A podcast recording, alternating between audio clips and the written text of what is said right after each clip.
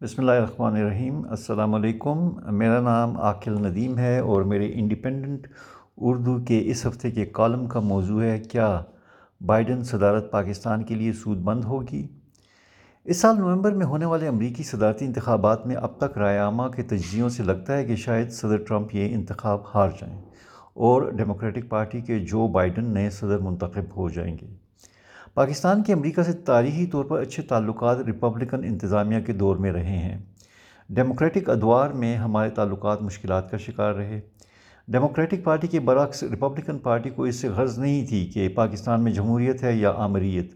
وہ اپنے مقاصد کے حصول میں زیادہ دلچسپی رکھتی تھی، چاہے وہ جمہوری حکومت پوری کرے یا آمریت اس میں مددگار ہو۔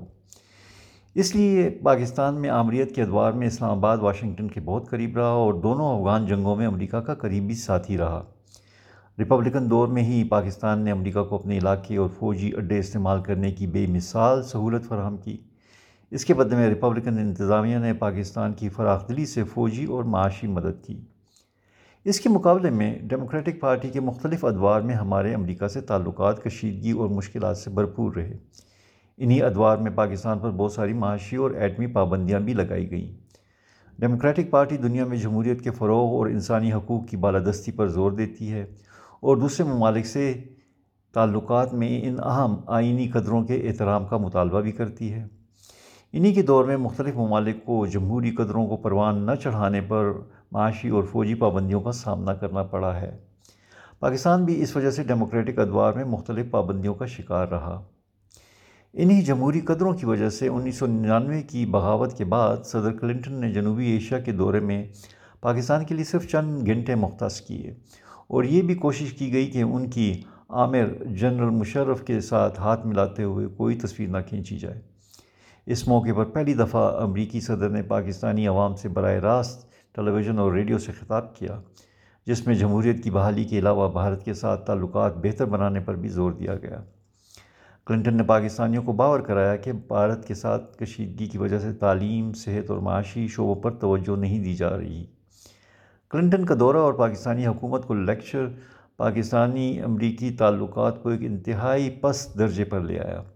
لیکن یہ تعلقات نائن الیون کے بعد پاکستان میں آمریت کے باوجود ریپبلکن صدر کے تحت ایک نئی بلند سطح پر پہنچ گئے۔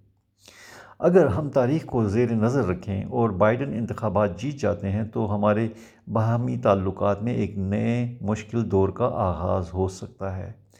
پاکستان میں اس وقت جاری سیاسی پابندیاں، غیر جمہوری رویے، سیاسی کارکنوں کی گمشدگی، میڈیا پر پابندیاں، اپوزیشن کی پکڑ دھکڑ اور صحافیوں کے اغوا کے واقعات پر ڈیموکریٹک پارٹی اپنی واضح پوزیشن لے گی۔ کیونکہ صدر ٹرمپ کے دور میں ان معاملات پر دنیا بھر میں کوئی پوزیشن نہیں لی گئی، جس سے امریکہ کے اتحادی ملکوں میں بھی مایوسی پھیلی۔ اس لیے بائیڈن انتظامیہ پچھلے چار سالوں کی امریکی غیر دلچسپی کے مقابلے میں ان اہم معاملات پر زیادہ توجہ دے گی اور عالمی قیادت دوبارہ سنبھالنے کی کوشش کرے گی۔ اس نئی تبدیلی سے پاکستان میں بھی اس سلسلے میں مختلف درجوں کے دباؤ کا سامنا کر سکتا ہے۔ بائیڈن صدارت پاکستان کے لیے مثبت بھی ثابت ہو سکتی ہے۔ اگر پاکستان میں شہری آزادیوں اور جمہوریت کو پنپنے دیا جائے، بائیڈن پاکستان کو بہت اچھے طریقے سے جانتے ہیں اور بطور سینیٹر اور نائب صدر کئی دفعہ پاکستان کے دورے کر چکے ہیں۔ وہ بیشتر پاکستانی سیاسی رہنماؤں کو بھی ذاتی طور پر جانتے ہیں۔ انہیں پاکستان کی مدد کرنے، کیری لوگر بل میں اہم کردار ادا کرنے اور پاکستان میں جمہوریت کو تقویت دینے پر پاکستان کے اعلیٰ ترین سول اعزاز ہلال پاکستان سے بھی نوازا گیا۔ کیونکہ بائیڈن سینٹ کی خارجہ امور کی کمیٹی کے طویل عرصے تک رکن اور سربراہ بھی رہ چکے ہیں، تو انہیں خارجہ امور کے معاملے میں اور خصوصاً پاکستان کے بارے میں سیکھنے کی ضرورت نہیں ہوگی۔ وہ کیری لوگر بل کے خالقوں میں سے ہیں، جس کی وجہ سے پاکستان کو سات اشاریہ پانچ ارب ڈالر کی غیر فوجی امداد دی گئی تھی۔ اور یہ امداد ڈیموکریٹک پارٹی کی جمہوری سوچ کے مطابق پاکستان میں سویلین اداروں کی مضبوطی اور سماجی شعبوں کی صلاحیتوں میں اضافے کے لیے مختص کی گئی۔ بائیڈن افغانستان سے فوج واپس بلانے کے حق میں ہیں اور یہ نقطۂ نظر پاکستان اور امریکہ کے لیے تعلقات آگے بڑھانے میں مددگار ثابت ہوگا۔ بائیڈن بطور نائب صدر ان چند رہنماؤں میں شامل تھے جنہوں نے افغانستان میں فوج کی تعداد بڑھانے کی مخالفت کی تھی۔ بائیڈن کے قریبی ساتھیوں نے یہ بھی اندیا دیا ہے کہ بائیڈن صدر منتخب ہونے کے بعد بھارت سے کشمیر کے مسئلے پر بات کریں گے۔ اور وہاں پر حالیہ بھارتی اقدامات کے بارے میں اپنے خدشات کا اظہار بھی کریں گے۔ لیکن لیکن ہمیں اس سلسلے میں کوئی بڑی تبدیلی کی امید نہیں کرنی چاہیے۔ بھارت کی امریکہ کے لیے خطے میں ایک بہت بڑی اہمیت ہے، یہ ایک بہت بڑی اقتصادی قوت بھی ہے اور دنیا کی سب سے بڑی جمہوریت بھی۔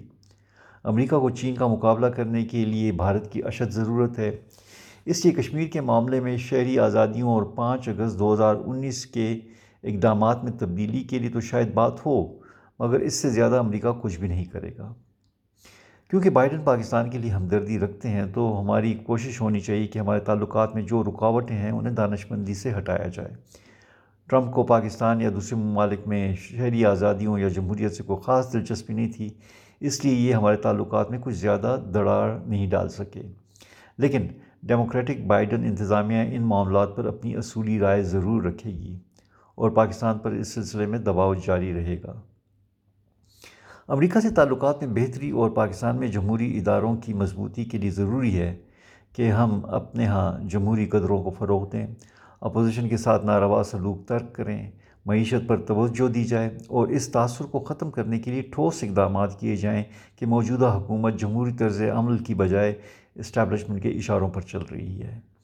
ہمارے ہاں ایک توانا جمہوریت سویلین اداروں کی بالادستی ہمارے بائیڈن انتظامیہ کے ساتھ تعلقات پر کافی مثبت اثر ڈالے گی۔